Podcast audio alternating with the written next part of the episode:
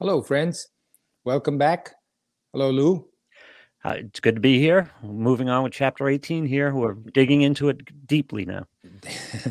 Chapters chapter 18 verse 3, 4 and 5. This time I've turned on my do not disturb so we shouldn't be interrupted. So verse 3, moving quickly into it. Verse 3 says where Krishna is still talking to Arjuna about tyaga and sannyas as we did last time. Krishna says some philosophers say that all action all action should be relinquished as evil. You say, what? Do nothing because it's evil? That doesn't make sense. Others, otherwise, people say actions of yajna, dana, and tapas. We talked about this in one of our earlier episodes, should not be relinquished. Yajna means sacrifice, sacrifice of one's ego, really. Dana means charity, gift giving not just of money, but of your talents, your knowledge, your physical body, doing for others, sacrifice, charity, gift giving, and tapas. Tapas means channeling all of your senses, your physical, your organs, everything, channeling it so that you're conserving energy and using that energy towards getting to God. Otherwise, people say actions of yajna, dana, and tapas should not be relinquished. So some people say, wise people, give up all action because it's evil. Why is it evil? Because, and this is important, all action, everything you do results in something. It either results in another action, or it results in a desire or a vasana, or it results in an emotion. But these all are known as vrittis or or um, impressions. These vrittis, when I see think of vritti, I think of something like being carved into stone. You cannot remove it. An impression is a milder way of seeing saying that, but these impressions are stored within us. Very, very important. These things leave an impression in your mind. Every imp- impression. These impressions you can go back. I mean, a person can be in his 90s hmm. and you give him something to smell and you've all experienced this you smell something and you remember something back from childhood 90 years ago i smelled this oh this reminds me of my mother's hand washing soap or you taste something say oh wow right away that impression results in a, a memory coming back so if the memory of something, an impression can be there in your brain for 90 years, 100 years, 120 years, whoever is the oldest person still has those impressions. The Upanishads say that when that person dies, the mind and intellect, which leaves the body and goes on to the next body, carries with it these impressions. Right. Fascinating. That when you're born, I have little grandchildren, there are twins and you say one person doesn't like this, you eat it. Nah, I cannot bring myself to eat it, and the twin loves it. Right. So each human being has impressions from previous lives about who they fear, what kind of a person they look at and say, he's not somebody I'm going to like. Some people just look at somebody and say, I love this person. You don't even know him, but you like him because of impressions from previous lives and and i can just go on talking about that. So uh, i'm going to stop. Some wise people tell us that all actions all karma result in more vasanas more desires. So some say give up all action all karma. And others say that only give up those actions which cause negative emotions. Some actions when you do something as you're doing it you it produces inside you jealousy. I'm working so hard. Why is that person not working? I'm working so hard to get this person that but she gets it without doing anything. Jealousy negative emotion anger lust these are all considered negative emotions. Every action leaves an impression in our mind as we said. Other wise people he says can say you can give up everything except yajna dan, and tapas. These yajna, dan, and tapas, he says, are your duty. You have to do it. Why? You must do these three actions. Why? Because worship or sacrifice or yajna is necessary for you to move closer to God. Dana, sharing with the world, charity, is necessary for you to make your mind peaceful. And tapas is necessary for you to conserve your energy and your senses and direct it to your ultimate goal of becoming one with Brahman. So Krishna gives four of these. One, and this we're still on the topic of sannyasa and tapas. Number one, sannyasa, giving up selfish desire prompted activity. We talked about this in the last episode, so I won't go into this. But the key here is not giving up desire prompted activity, but giving up selfish desire prompted activity. Number two, tyaga, renunciation again, giving up attachment to the results of every action. You're not attached to the results, you're doing an action because it ought to be done. Number three, giving up all karmas or those that have defects in them. Defect meaning it produces negative consequences. And lastly, giving up all karmas except the three which are yajna, dana, and tapas. I think that's self explanatory, right? I don't need to go over each one of those. Number four, verse number four. Now you hear from me, he's saying to Arjuna. Krishna says, Now you hear from me clearly the difference on tyaga or relinquishment, and tyaga has been said to be threefold. So he's not talking about sannyasa here, he's only talking about tyaga. Tyaga is relinquishment, and he says there are three types of tyaga Sat- sattvic tyaga, rajasic tyaga, and tamasic tyaga. Now you're going to see this throughout chapter 18, where he talks about the threefold uh, qualities of everything. So he says here, detach from what you're attached to, and you will be happy. Detach from that which you're attached to, and you'll be happy. As long as you hold on to something, it's almost like an equation. You hold on to something for fear of losing it or for wanting to use it yourself. Therefore, you will have, will have, when you're holding on to something for fear of losing it, you will have fear, you will have anxiety, you will have worry. And he says, give it up. As long as you give it up, you feel freedom from anxiety, fear, worry, natural state of happiness comes through. The Upanishad gives an example of a bird flying through the air, carrying something in its beak, which is food. And it sees that there's a whole host of birds screeching and following it because they want some of that food. And they're dive bombing that bird you know and he's flying because he wants that food. He's he's desperate for it. But at one point he says you know heck with this i'm dropping it. He drops the food and the birds that are following him immediately dive for the food and leave the bird alone. And he's free of anxiety free of worry. He doesn't have the food but he's free of it.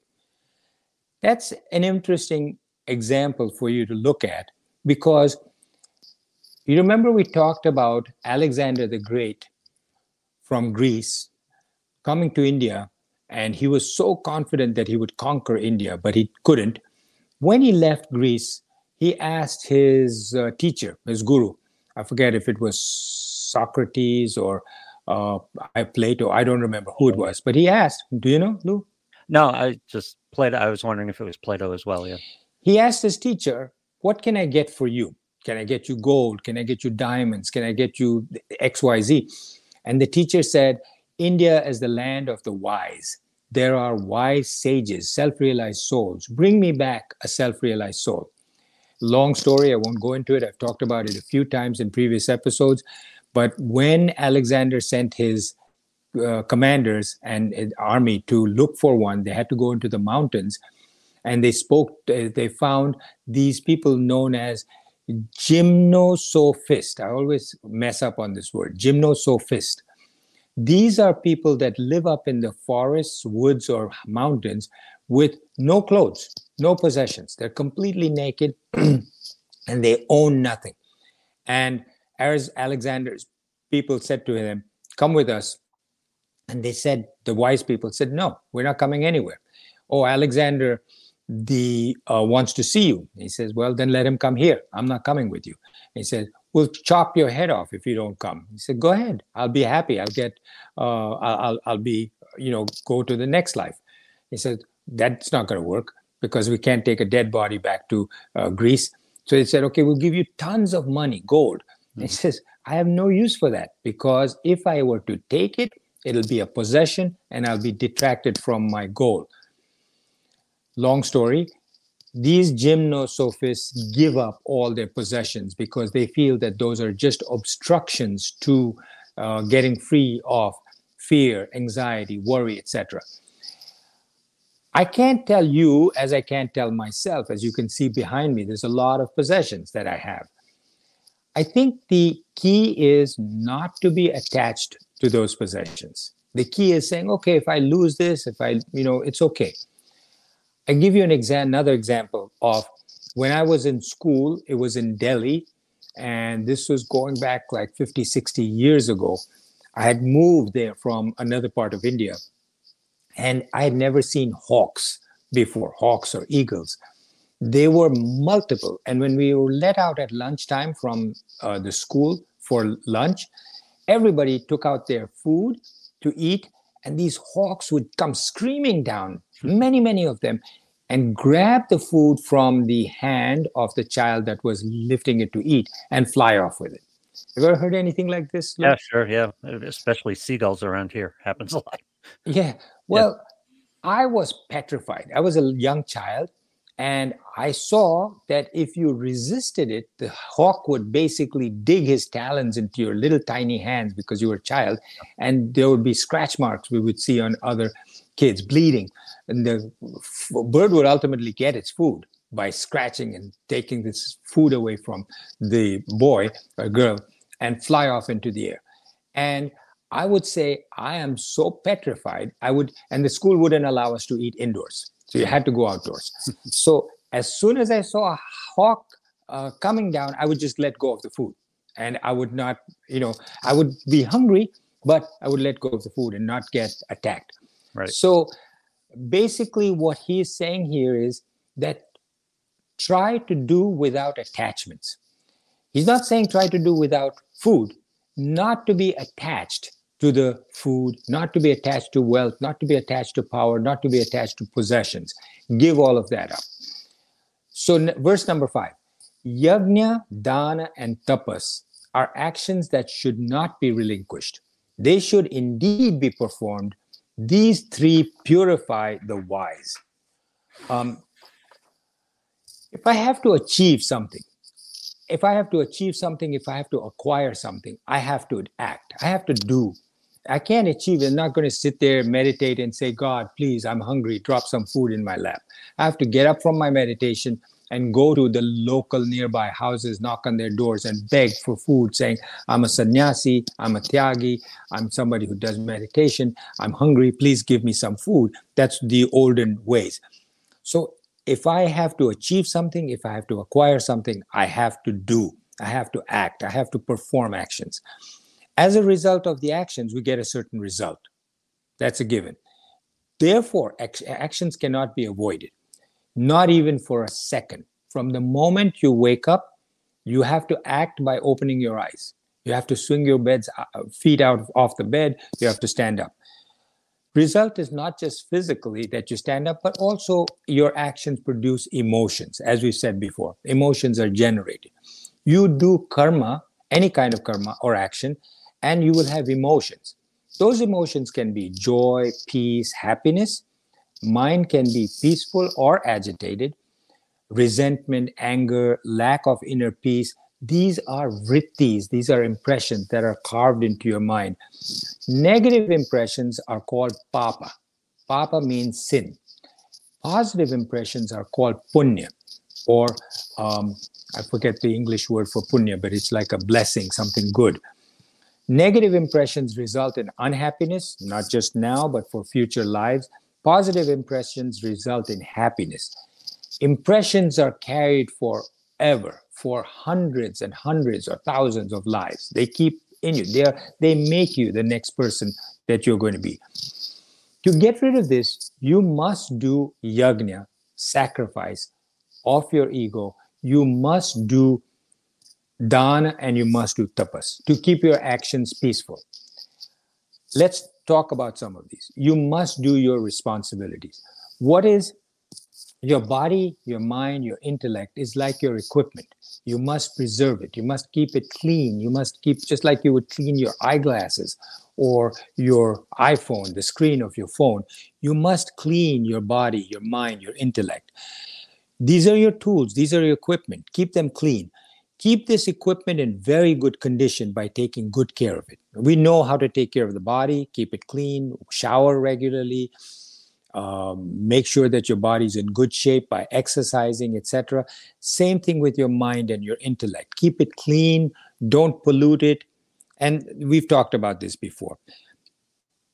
If you do your actions, this is very helpful, I found. If you do your actions as a worship, you're doing it not for the result, not for the benefit of what you might think you might get out of it, but you're doing it as a worship to the Lord, to Brahman.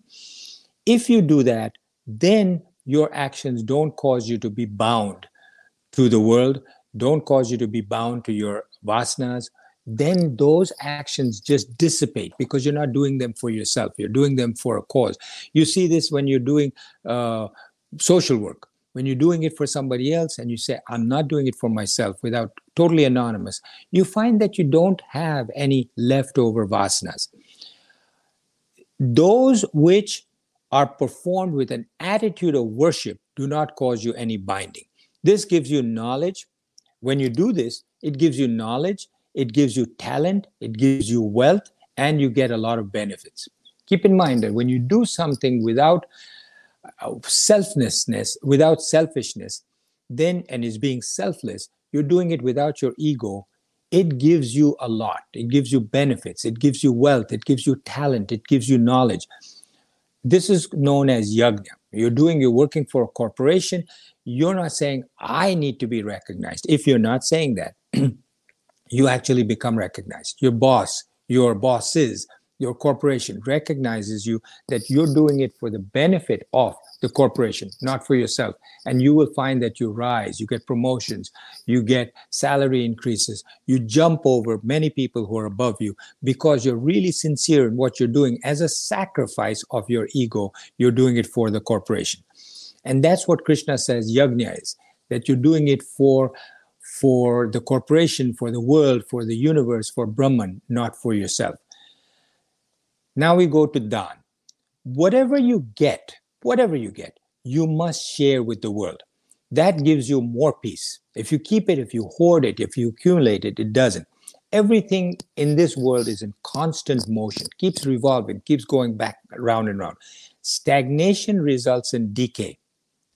You see, water, when it stagnates, it's dirty, it collects moss, it collects dirt. Whereas if it's free flowing, it's fresh. Same thing happens with your possessions and your wealth. If you don't share it, if you don't give it away, it becomes stagnated. Air, water, possessions, wealth, if you don't circulate it, if you don't give it, it becomes stagnant. Your knowledge, your talent, your wealth, your powers, your physical uh, ability, share it with the others. If it is more than you need, share it. Don't accumulate it. Don't hoard it. Um, now we go to tapas. Tapas is single pointedness of your vision to achieve the ultimate state of self realization. That is what tapas is. Tapas was misunderstood to be just sitting there and meditating, but that's one form of tapas. And we talked about tapas in earlier episodes where we talked about tapas being tapas of mind, of body, and of speech. So you conserve your body, not just waste your energy by jumping up and down. And when I, I see some people, when they talk, they move every part of their body. They're walking, they're moving, they're shuffling, they're moving around in their chair, their hands are moving. There's a lot of wastage of physical energy. That's take carrying it to an extreme. But basically, what Krishna says is conserve your physical energy, conserve your body, use it for only those purposes that you need to. Same thing with your speech. Your speech, if you remember, should be truthful, should be helpful to the person who's listening to you, should be giving some benefit, and should not cause him any pain or uh, ahimsa. It should be satyam, priyam, and hitam. That is vachik tapas, tapas of the uh, voice box. Next, your mind has to be peaceful and happy and calm. That is mansik tapas, tapas of the mind. Tapas is an important aspect that we often neglect we think of just doing yajna is enough. But no, yajna to your corporation, as we said before, is a sacrifice of your ego while you're working. If you don't show up to work, people are going to say, Where is that guy? Where is that person today? She didn't come to work today. That you will be missed because you didn't show up. But if you don't do your tapas, nobody's going to say, How come you didn't do tapas today? How come you didn't conserve your speech? or your mind or keep your mind peaceful? How come you didn't conserve your body? Nobody's going to say that. That's up to you. It's your duty even though the world doesn't recognize it. If you do tapas you evolve. If you don't do tapas you don't evolve. Simple as that. The threefold karma is our duty yajna dan and tapas and we've talked about this that each one of these three has sattvic component rajasic component and tamasic component for all humans, regardless of your caste, your religion, your country, your culture, you must do this. They are purifiers of your mind. This tapas, yajna, and dana, purifiers of your mind. It makes your mind peaceful, calm, and happy. The mind, once it becomes happy, you reach that point of the ability to meditate the mind doesn't go into the past, it doesn't go into the future, and doesn't get agitated by the present either. People sometimes think, well, that means I've got to keep my mind in the present. But if you keep your mind in the present and you're thinking of certain things that get you agitated, that doesn't work. So yajna, dan, and tapas keeps your mind peaceful even in the present. A restless mind tends to go into the past or the future and is constantly thinking, making noise. It's agitated, it's excited by the present. Whereas meditation, when you meditate, it neither allows you to go into the past or the future and is peaceful and happy and calm in the present, which then leads you ultimately to the state of self realization. And if you can't get there, friends, at least you've moved along that spectrum so that you're not fully self realized, but you're not where you were before you started all this. And believe me, that is a huge benefit to you in the present life, but an even greater benefit in your next life. So we've done up to verse number five. We have 78 verses in chapter 18, 73 left to go. And I was just telling Lou yeah. that we should be done in the next three or four months with this. And then we'll move on to the next quote unquote chapter of these lectures. Looking forward to that too. Yes, but we've got a long way to go in chapter 18 before we get there. Yes. Thanks, right. Lou. Thank you all for joining us. We'll see you next time.